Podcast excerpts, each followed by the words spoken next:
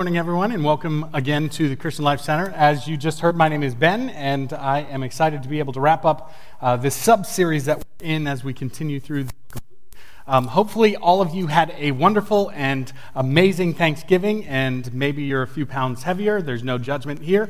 We're glad. Don't worry. New Year's resolutions are right around the corner, so you can just take off those pounds then.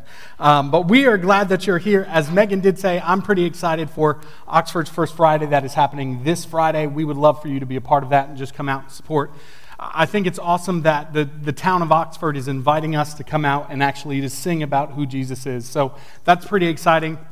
They do a tree lighting right at about 6, and then they've asked us to sing Silent Night. This is, like Megan said, this is our actual fifth year of doing that. Well, actually, it's our fourth year, but because of COVID last year, they didn't have it. So we are pretty excited for it, so we would love to have you be a part of that if you're interested in doing that. So, uh, like I said, I am excited to be able to wrap up our parables kind of series. Where we've been is uh, over the last year, more than a year, we've been kind of working through the book of Luke. We find ourselves in Luke chapter 17, so we've come a long way. We still have a little ways to go. Um, but as we've been going through this book of Luke, we've been kind of pulling out sub series, really more than anything, so that we don't get like lost in where we are and so that we are continued to be engaged in what we're doing. So we finished a couple weeks ago a series on parables, and then this next kind of grouping of, of teachings, and this will continue for the next several weeks, even into the next series on Christmas, and then the next one into January. There's these kind of uh, random collection, if you will, of teachings of Jesus. So uh, we, we did parables kind of because the, the teachings that we're looking at are kind of like parables but they're kind of not, so that's why we named it Parables Kind of. So I'm excited to share with you uh, with that today. Um, hopefully, uh, again, you had a wonderful and awesome uh, Thanksgiving. Uh, for my wife and I, it was awesome to be able to see my, and visit my parents up in Rhode Island. Um, and it's always a wonderful and terrible time to see family, right? Like it's always, there's always a little bit of chaos. Uh, just at one point and at one moment in our trip, um, I have a special needs nephew, and I, I'm sitting working on my message, and I just kind of look over, and there is my special needs nephew, um, completely butt naked. Like, there he is, and like all of him. And He's got some sensory issues. He's, he's got a little bit of uh, trouble where he just really doesn't like clothing.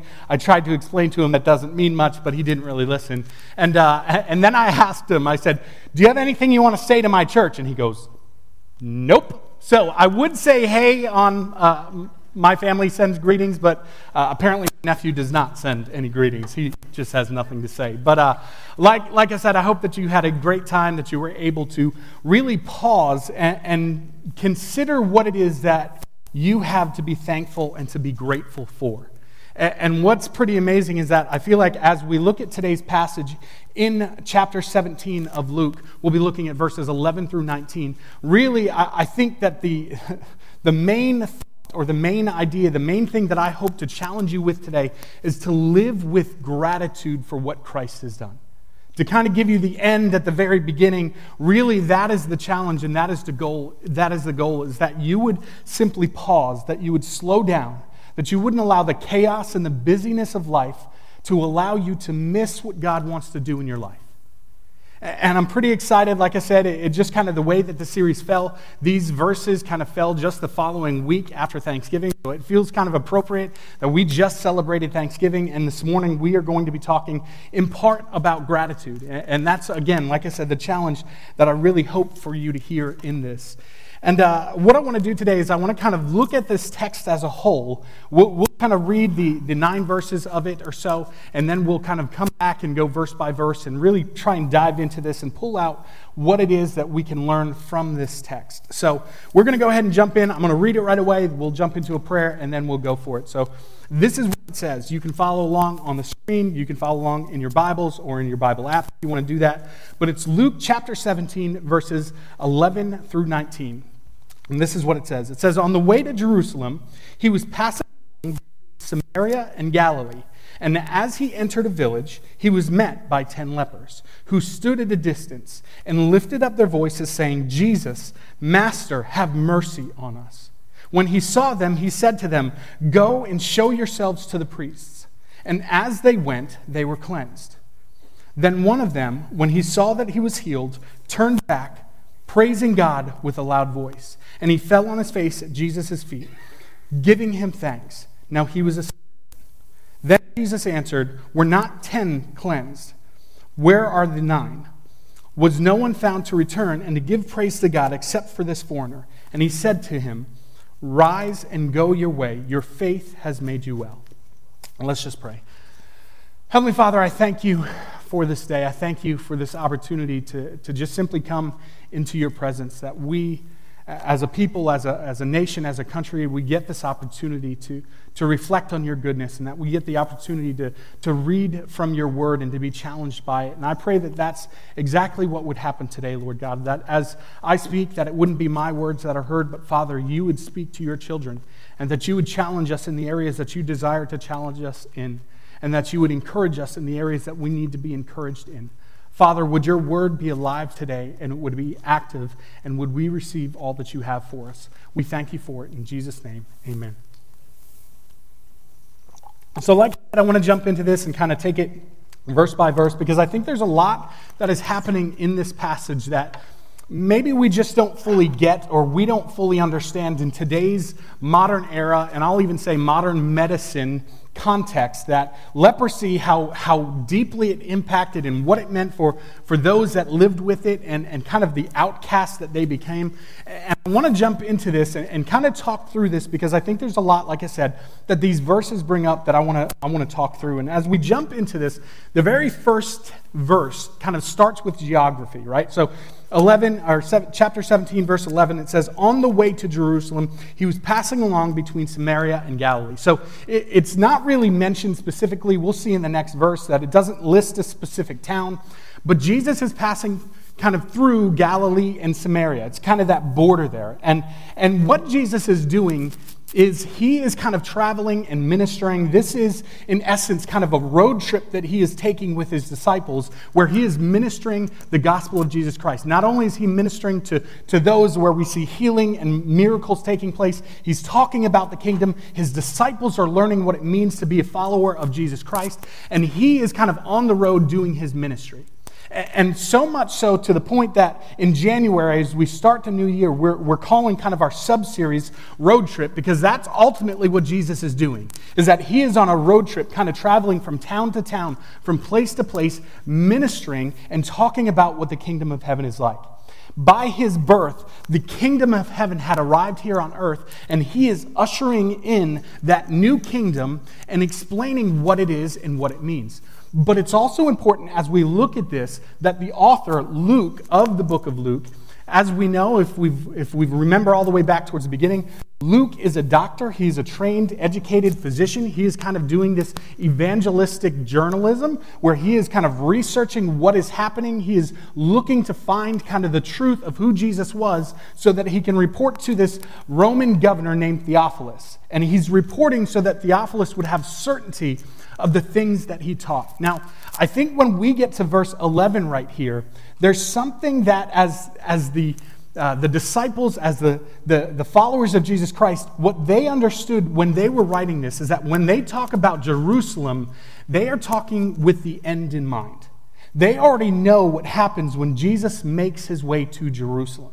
So when he mentions that he is on the way to Jerusalem, there is this actually building of what kind of happens when we finally get to chapters 19 and 20, where Jesus makes his way and he's finally in Jerusalem. Now, the reality is that Jesus probably has been to Jerusalem many different times within his life, right? This was something that would be done yearly as, as, a, as a Jew, that would be kind of a, a pilgrimage, if you will, to the temple, to Jerusalem. So Jesus has probably been there many times. But when we look at the text and understand, Luke is writing this kind of with the future in mind, knowing how the next chapter kind of plays out. He's kind of a few steps ahead, going, Jerusalem is the destination. And so, as we think of this, it wasn't just some fun, exciting, like awesome road trip where at the end result you look back and go, well, man, that was pretty awesome. Well, it, it was that ultimately, but it wasn't before the agony of Christ's death on the cross. So, I think it's important that we understand whenever any of the, the New Testament writers talk about Jerusalem in a context where it's kind of like Jesus is looking to Jerusalem or is moving towards Jerusalem This is not just a vacation where it's a fun road trip. It's, it's ultimately a, a death march because Jesus is traveling and ministering. And what Jesus knows is that at the end of this, this road trip, there's a, a suffering that he will have to endure. There's a difficulty that he'll have to walk through. And so he is going from town to town, place to place, ultimately leading to a place where he will ultimately give his life because the reason why he came was Jerusalem. It was to give his life as a ransom for many. That was his purpose. That was what he said to do. That's how his kingdom would be advanced. Uh, is that me? Is that, I'm cracking. Is that bad or is it just bad in my mind? Maybe it's just bad in my mind. Like I feel like I, but all right, we'll keep we'll keep going. If you don't know what I'm talking about, nothing happened. Just it, we'll edit that out. Except we're live, so never mind. Um, so it's this death march that Jesus is kind of making his way to Jerusalem.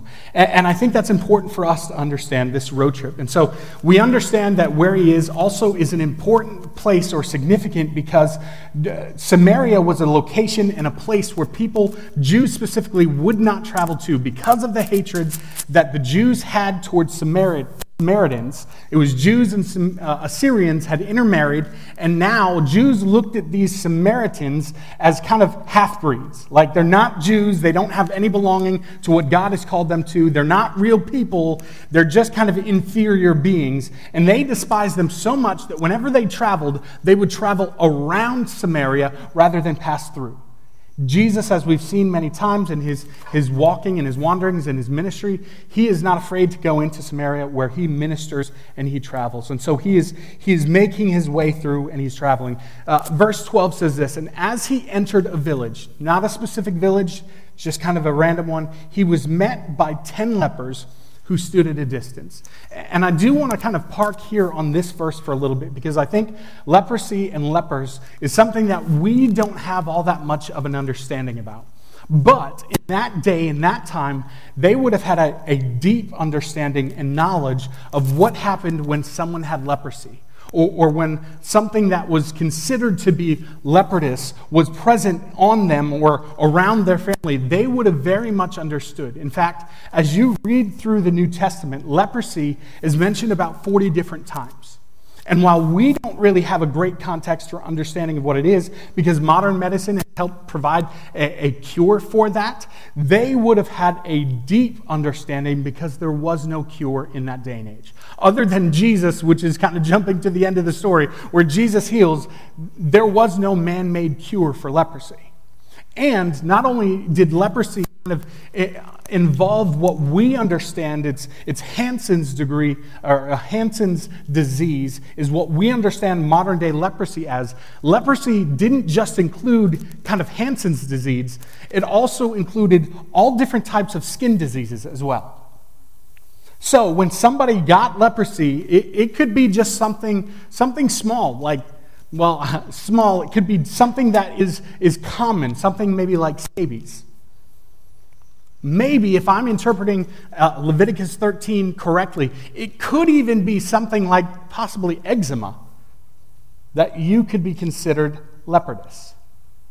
And so there was this deep fear because if somebody was to re- contract or, or to get leprosy, whether that's Hansen's, uh, Hansen's disease or if that's just kind of some type of a skin disease, they would become an outcast.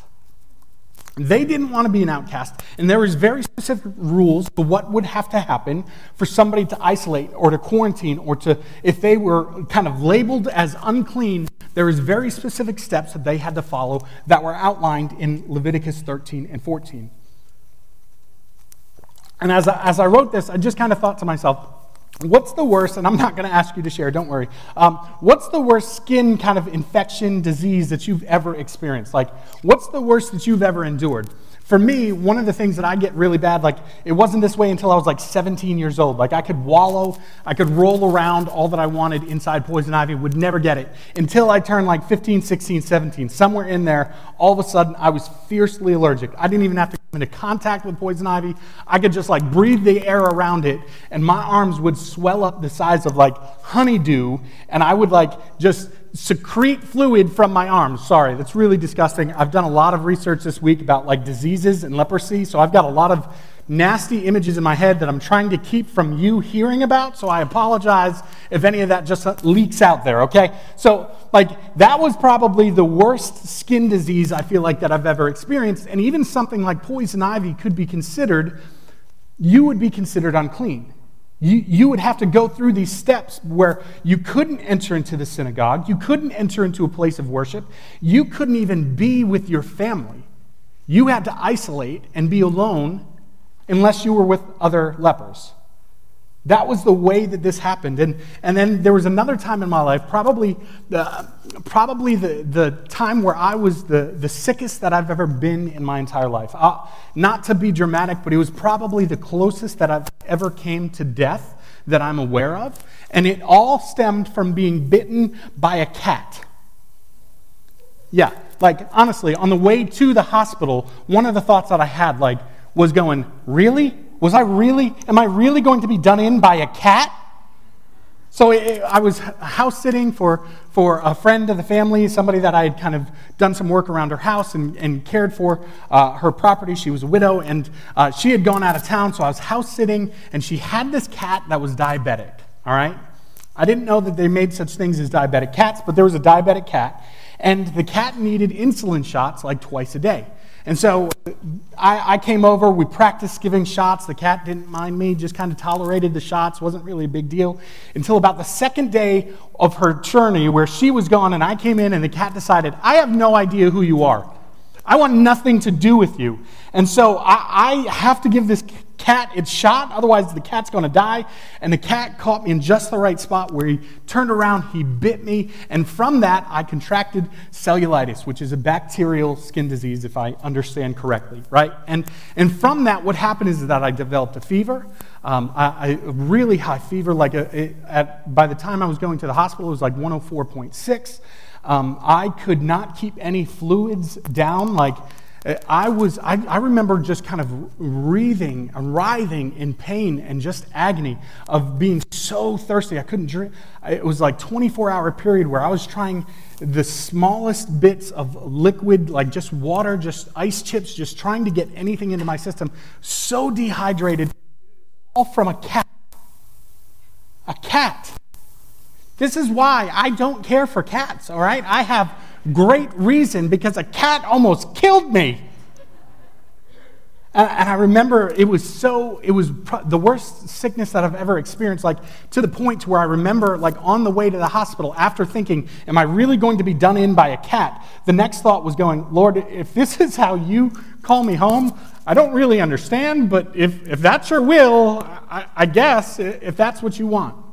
And so I was at the hospital pretty much all day and kind of got fluids, and, and, eventually we sent back on my way, and eventually it passed. But man, that was the craziest experience that I've ever had as far as feeling like I was near death, and on some level, almost even wanting it to just go away, the pain to just stop, for me to be able to, to drink liquid, to not be so dehydrated. Like it was just a terrible, terrible experience. And I say that to kind of give an understanding and illustration.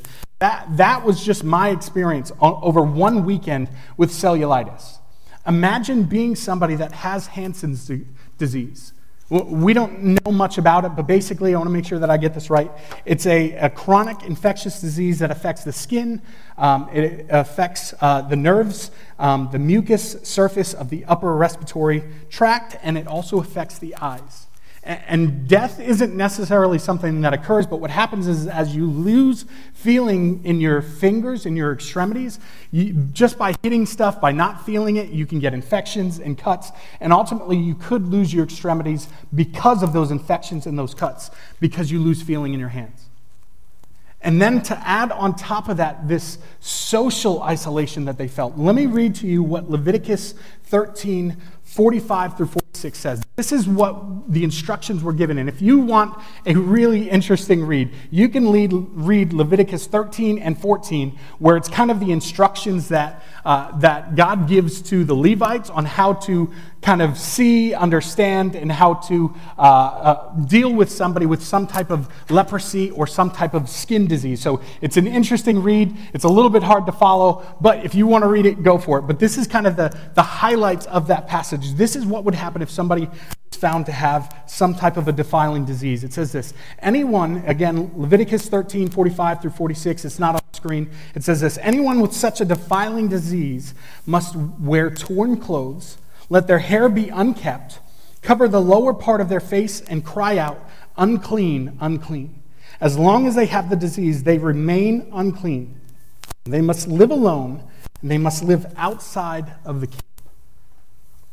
So, not only is there this physical implication for them, there's this also social implication. But then, even to add on top of that, if they were in any type of a public area, they would have to cry out, unclean, unclean, so that people wouldn't accidentally come into contact with them. I think on some level, over the last two years, most of us have some idea and understanding of what it means to have to isolate or to be kind of quarantined for a little bit, right? Imagine every day of your life, that is what it looks like. Imagine any time you went into public, you would have to cry out unclean. The humiliation and the embarrassment of that.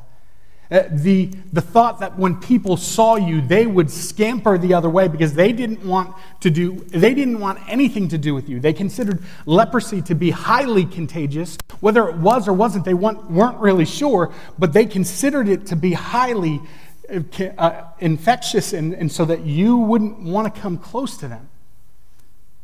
So they would kind of scamper and run the other way.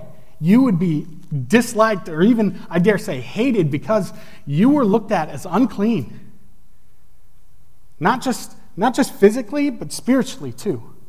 Because what, what they believed was that if you had received some type of infection or some type of leprosy, then obviously God must be mad at you for some reason.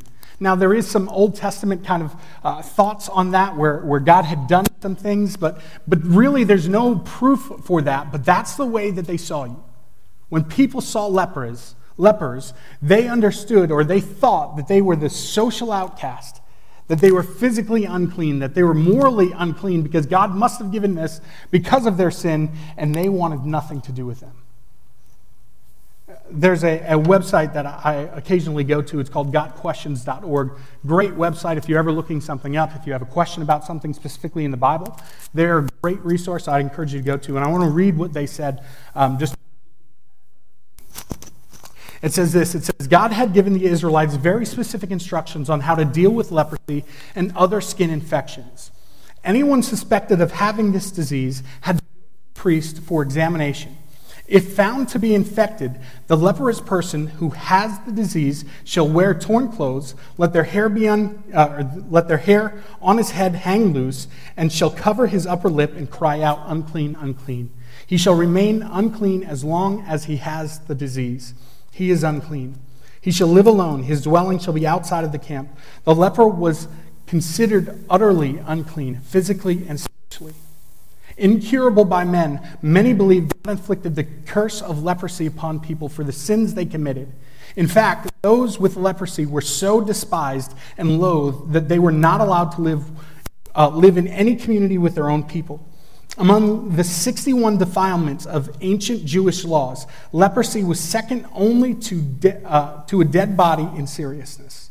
A leper wasn't allowed to come within six feet of any other human, including his own family. The disease was considered so revolting that a leper wasn't permitted to come within 150 feet of anyone when the wind was blowing. Lepers lived in a community with other lepers until they either got better or died. This was the only way that people knew how to contain the spread of the leprosy or of the contagious forms of leprosy. What I'm trying to do is paint a picture of what life must have been like for somebody in the Old Testament or in the New Testament in Bible times to have leprosy. There is no human cure. You were ostracized because you were considered morally unclean, you were considered socially unclean, you're considered spiritually unclean, and there's a physical, a mental, and, and a psychological toll that is on you. Like, it's just, there's no escape from it. You almost become a prisoner in your own life.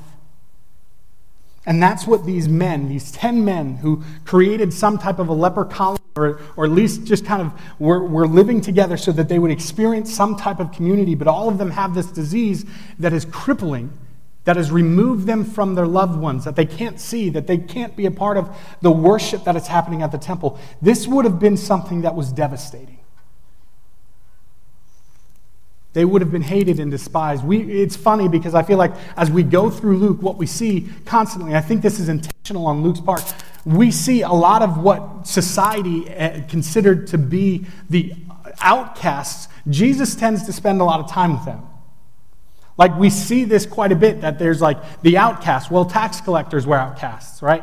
Women were, were disregarded, but Jesus spent time with them. Like we see sinners. The Jewish people wanted nothing to do with sinners, but yet Jesus is spending time. Like it almost seems like there's so many different people that were considered outcasts. You almost wonder, like, was everybody an outcast? Was there only one group? And the answer is yes. The Jews considered everyone else inferior to them. And so here we are, are with these 10 lepers, probably hearing what Jesus has done. Again, Jesus is traveling, he's ministering, word has gotten around. These lepers are desperate. They just want to return to their normal life. They just want to return to their friends, their families, their synagogue, their jobs. They just want any type of normalcy to come back. So, can you imagine this excitement and anticipation as Jesus actually approaches this random town? Probably far outside of the city because that's where they were supposed to be. Outside of the town, they don't approach, they shout to Jesus at a distance.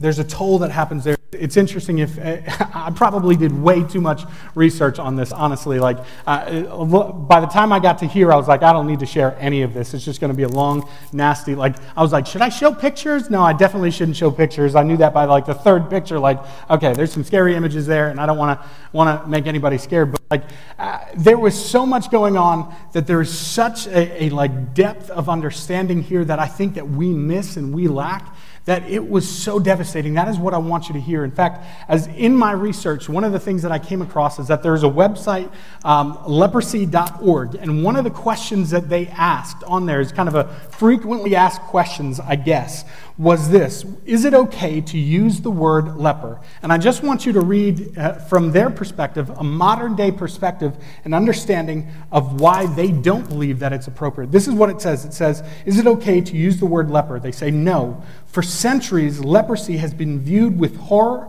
and the word leper has come to mean outcast. The word leper reinforces the already strong stigma against leprosy and contributes to the heartbreaking ostracism uh, sufferers face.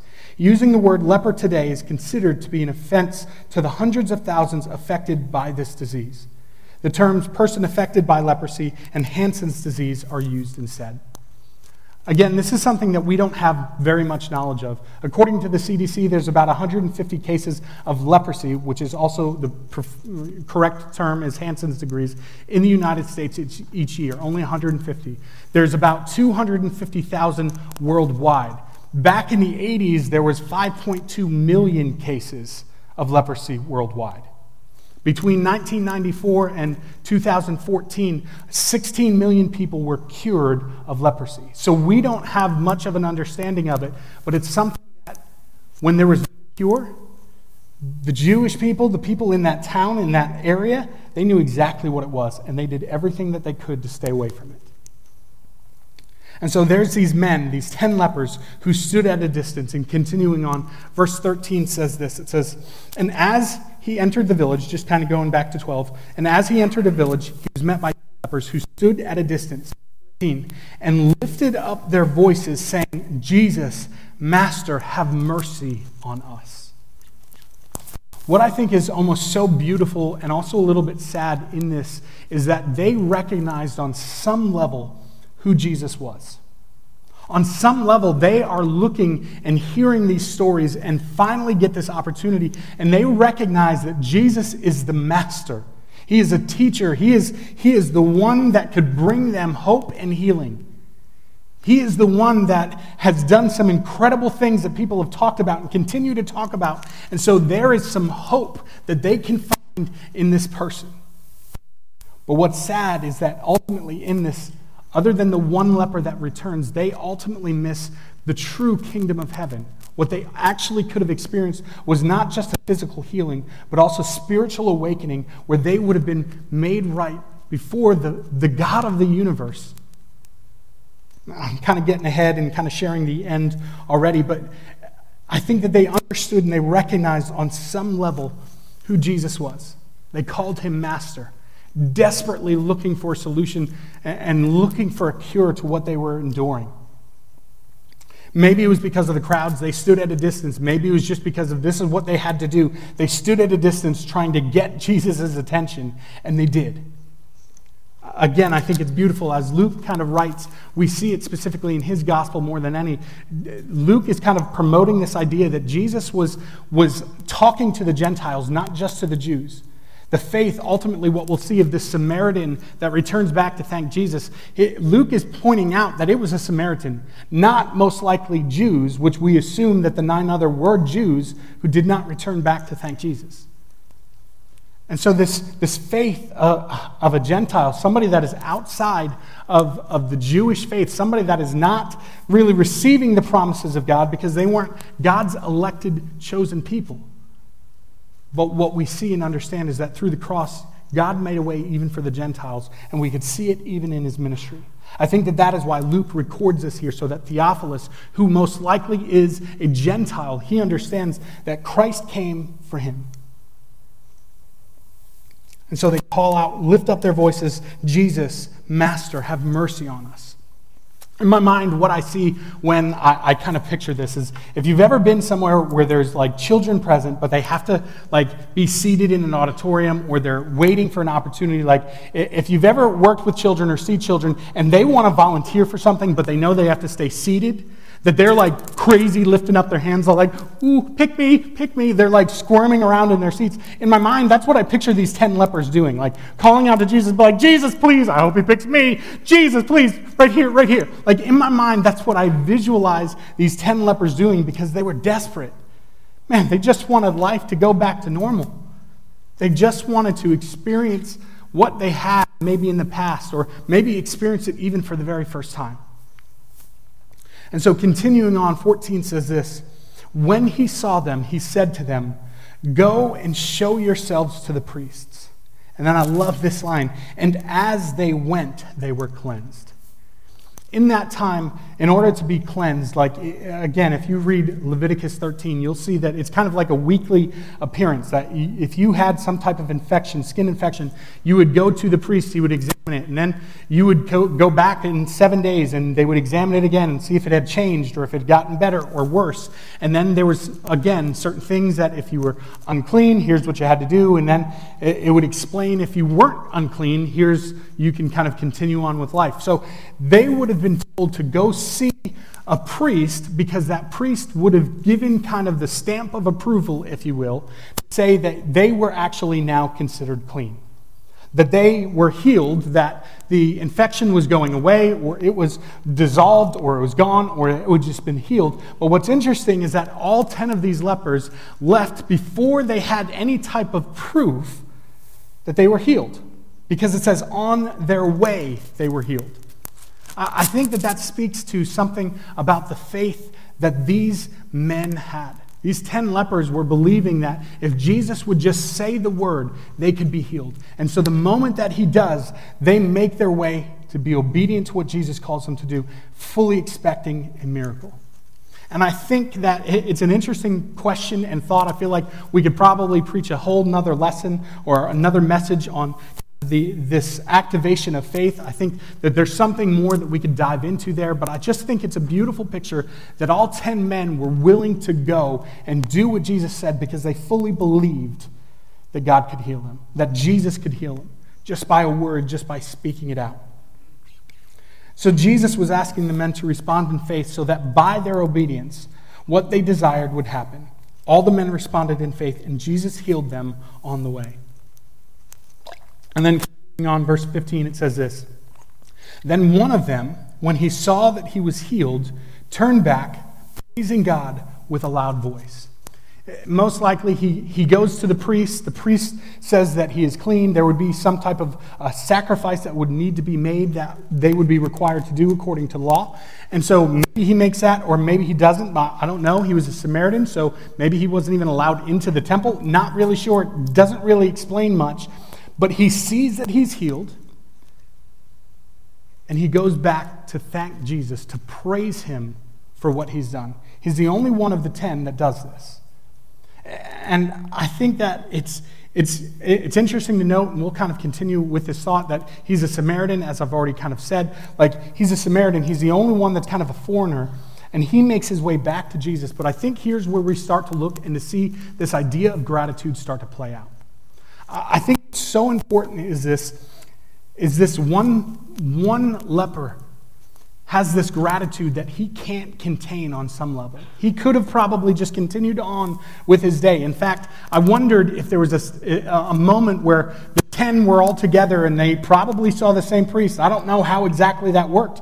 But on some level, did he choose to split away from the others? Did, did he see that the others weren't going back? He could have probably easily just gone, I don't need to go back. Jesus is just traveling through. He's not even parking in a location. I could probably just be on my way but he wanted to praise to Jesus for what he had done. And here's what I wrote down I said, Every blessing that we receive should turn to praise. Blessing that we have, everything that we have to give thanks about, everything that we should be thanking God for, every blessing should turn to praise. Because every blessing that doesn't turn to praise eventually turns to pride. And I don't think any one of these men were, were wanting or looking, or I think if you were to ask them, they would probably say that they were so grateful. Yet they didn't take the time to praise God for who he was and for what he had done. Just this one foreigner did. Everything that we have as believers, we have to understand is a gift from God. If you're not a believer, if you don't prescribe to Christianity, you're just here today. Maybe this is a part of the reason why you don't want to be a believer. I, I don't know. But if we're believers, we have to understand that everything that we have is a gift from God. If we have giftings and talents and abilities, it's because God gave us those gifts. If we are successful, if we're healthy, I'll even say if we're not successful and if we're not healthy, even the, the level of health that we do have is a gift from God. It's by grace that we exist. It's by grace that we take breaths each and every single moment of each and every single day. The things that you have are not just because you're really good or really smart or really intelligent. It's because God has given you grace and mercy. One of my favorite life verses, if you will, it's 1 Corinthians 15:10. The beginning of that verse says, "But by the grace of God I am what I am." And that's, that's Paul who's saying that, but I feel like that's, that's a verse that kind of describes me. I am what I am because of God's grace. It's the mercy, the love, the, the, everything that He gives me that I am able to do what I do, that I experience what I experience. It's all God's grace. And so every blessing that we have that doesn't turn into praise ultimately turns into pride, where we feel like it, we deserve it, or we, we've earned it. And that's not it. I think that this is, this is where it gets so dangerous is that if we're not cautious, this can creep into our spiritual life. Where it's almost like, well, God, I've been really good, so this thing that I've been praying for, I think I should get. We almost, if we're not careful, we can look at God as this kind of holy vending machine. I put in my, my good works, I put in my prayer, I put in my time, and then therefore I get, and you can fill in the blank. So I think that praise is such a critical part of Thanksgiving because what happens is that as we express the blessings that God gives to us, it doesn't turn into pride in our lives. We don't feel entitled to it. We're, we're open and confidently speaking about what God has done and what He's given to us and the gift that He bestows upon us. I, I, wrote this illustration down that I'm just kind of looking. Like I, I remember back when my, my brother uh, and my, my niece, my niece was young. I remember they came for a visit, and it was right around the age. I, am not sure exactly. I think I want to say that she was four years old at the time. Uh, and my brother was con- like trying to teach this idea of being grateful and gratitude. And I remember he would always say, "What do you say? Oh, thank you." Like everybody, if you've probably been around kids, you've seen this stage of life. Like trying to teach gratitude. And why are you trying to teach gratitude? So that when they're older, now that my niece is about to turn 13, so that she doesn't come across as entitled.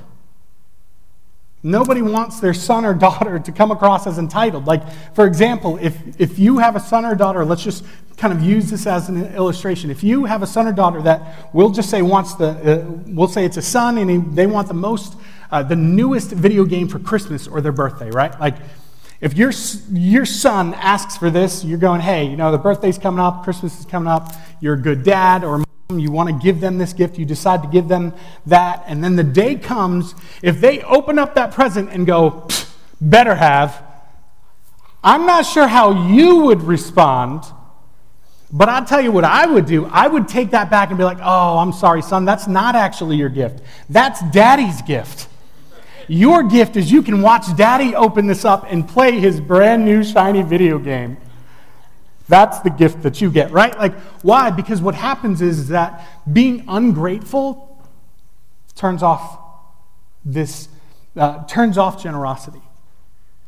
Right? Like, it, you want to give your son, your daughter good gifts, but if they are ungrateful, you're not so much interested in giving them good gifts because if they feel entitled and ungrateful, mm, it just has a way of shutting off generosity. I think that we have to be careful that we don't live in such a way that we don't express our gratitude and our thanks to God. I think that we need to allow our, our praise, or, or we need to allow our blessings to turn into praise so that they don't turn into pride, so that we don't come across as being entitled. And greed is a very difficult thing to see. It's very hard to, to see and to identify and to recognize. It's easier to recognize I'm mad or I'm sad or I'm upset. But for you to recognize that you're ungrateful, it's a little bit of a blind spot for all of us. Because the first thing that we would think of is all the ways that we are grateful and thankful for X, Y, and Z. Continuing on, uh, verse 16 says this it says, one of them, uh, actually, let me reread 15 because it kind of flows into 16. 15 says this uh, Then one of them, when he saw that he was healed, turned back, praising God with a loud voice, and he fell on his face at Jesus' feet, giving him thanks. Now, he was a Samaritan. I already kind of mentioned this that out of the 10 that were healed, only one returns back. And I think the reality is, is that it would be easy to look at the story and go, man, those nine were silly. They just were stupid. They didn't do the right thing. I'm sorry, I'm not supposed to say stupid, especially around my, around my niece and nephew. Sorry. Um, but like, they didn't do the right thing. We can easily dismiss them and just kind of say that they were, they were ungrateful and they didn't deserve it. But I don't think that that's the reality. I think that if you were able to go back and talk to them, I think that all nine of them would gush at how thankful and grateful they were to Jesus to have his life back. I think all of them, on some level, would be grateful, but the problem is, is that they didn't express that gratefulness. They didn't communicate it. They didn't come back and thank Jesus for it. So, what happens is that they, by not saying it, it didn't exist. And I think that that's important for us. I think that's important for me because the reality is that I like to, to do.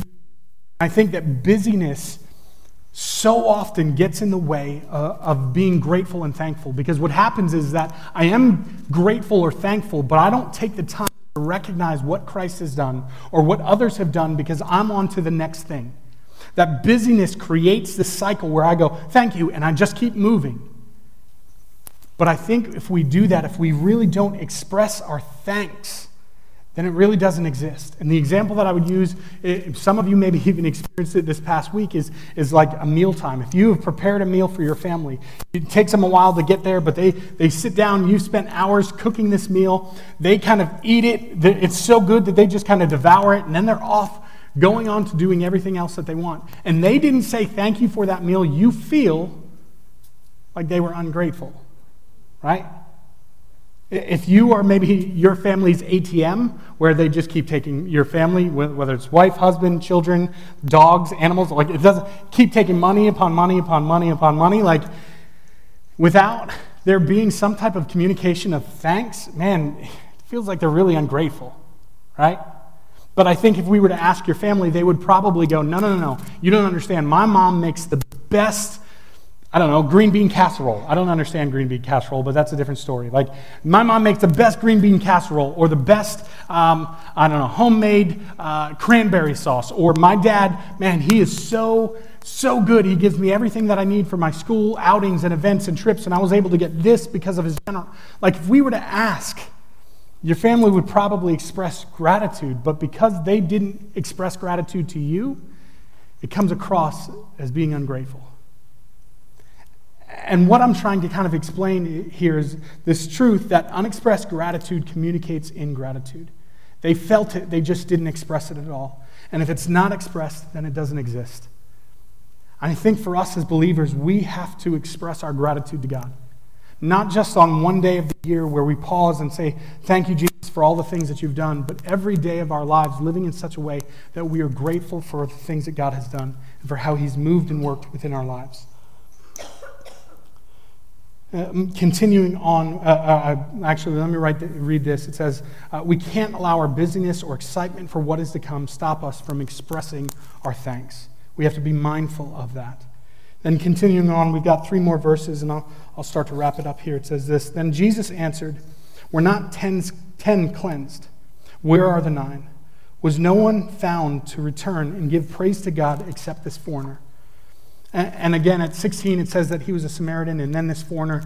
Luke is doing a, an intentional thing where he's trying to pull out this example of this Gentiles, like his uh, incredible faith that he has in this moment. That Jesus had come for the Jews, they were his elect, chosen people, but also Jesus was ministering and the Gentiles were receiving it, to where the Jews were rejecting it. This kind of fits the pattern of what we've seen, where the Jews were rejecting the ministry of Jesus Christ, but the Gentiles were starting to experience and to get excited about what God was doing because now they could be included in the things of God, the kingdom of God. And the Jews hated and despised Samaritans, but this Samaritan is the ultimate example for us in this. And in that, not only did he experience physical healing, but he also experiences spiritual healing. Not only is his body made right, but his soul is also made right. Because this next verse 19 says this And he said to him, Rise and go your way. Your faith has made you well.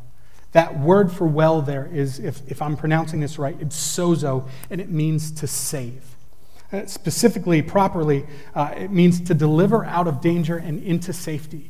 It's used pr- principally of God rescuing believers from the penalty and the power of sin and into his provision and safety. So not only did he experience a physical healing, but he also experiences this spiritual awakening where he is, he is saved from his sin and he's saved from the danger that and placed into the fold of God's chosen and elect people. Maybe not by by heritage. He's, he's not a Jew, he's still a Gentile. But ultimately, the kingdom of God is for Gentiles just like us.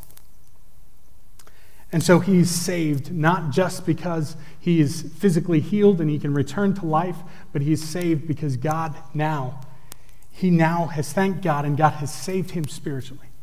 It's not just a physical restoration, but a spiritual restoration as well. Jesus wasn't so much concerned about being thanked as he was about the men's understanding of what was happening. The other nine went off free from leprosy, but not necessarily free from sin through the salvation that Jesus could offer. This one man was free, so Jesus sent him on his way with the knowledge that his faith had made him well. He not only had a restored body, his soul had been restored as well. So today, as we close, I feel like I want to go ahead and call the worship team up um, to, to go ahead and prepare. One of the things that I think is so important for us as we start Advent, as we kind of look next week, as we start our Christmas series, uh, what I really want to challenge and encourage you to do is to take this idea of gratitude and thanksgiving and don't just simply forget it. I grew up in a household where, where my mom was always like, she, she would get a little bit disappointed when, you know, department stores would go from like Halloween directly to uh, Christmas because she's like, there's another holiday in there. In fact, I have to be honest, when Christian's up here talking about Christmas stuff, I wanted to ask him what he did to celebrate Thanksgiving, all right? Because that's important. But I think that it's important for us to understand and to have this gratitude and thanksgiving for what Jesus has done. Again, not because it's some holiday and we, we kind of uh, set aside a day to eat turkey and stuff our face and watch football and parades. And all. Not because of that, but just because we need to be thankful. And this passage here in Luke 17 reminds us why we should be thankful because we have the opportunity to be healed physically, but also we get this opportunity to spiritually be restored. So, my challenge for us today is as we go into this season, as we celebrate what Christ has done, that we would be mindful of what he's done. That we would slow down and not let our pace and our busyness kind of lead us to a place where our blessings turn to pride because we don't allow them to turn to praise. The challenge is that we would express our thanks because we don't want our thanks to just kind of go unnoticed because unexpressed thanks is ingratitude. So, my challenge for us is that we would live in a way that we would receive what God has for us, both spiritually and physically. Unexpressed gratitude communicates ingratitude. We, we need to feel it and not just feel it, but express it. Because when it's not expressed, it doesn't exist. So that is my challenge for us as we look at this passage. God was doing some incredible things as he was, or Jesus was doing some incredible things as he, as he traveled and ministered. And this is just one of the ways that we need to understand how gratitude plays a big part in a believer's life. Would you pray with me? Heavenly Father, I thank you for this day. I thank you for each and every single person that is here. Lord, I pray that we would be just full of gratitude and thanksgiving for what you've done and how you've moved and worked. Lord, as we go into this last song, would we use this as an opportunity of praise? Lord, I thank you for artists and for people that uh, are more gifted than I in creating and crafting words that I can simply express my gratitude and my thanks to you. Lord, would we do that in honor of you? We thank you for it all. In Jesus' name, amen. Would you stand as we sing our final song?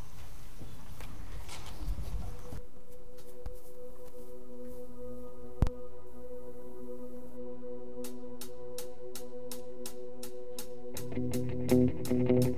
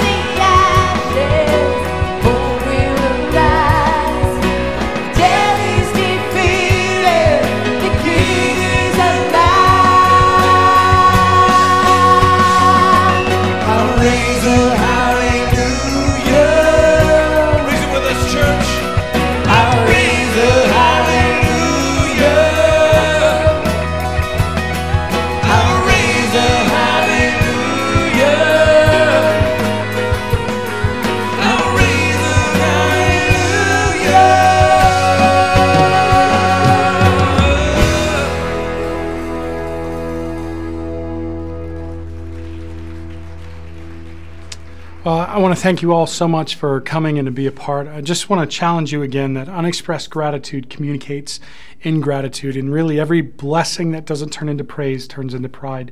And my challenge for you in this season, in this time, in this next month, but even more than that, your entire life, I would challenge you to express praise and thanks for what God has done, for what others do around you. And I think the reality is, is that Gratitude has a way of changing everything, even when nothing changes. So I hope that you have a great week, that you are blessed. We will see you again on Tuesday if you're interested in being part of Overtime. If not, we hope to see you next week as we start our Christmas checklist series. Thanks for coming, everyone. Have a great week.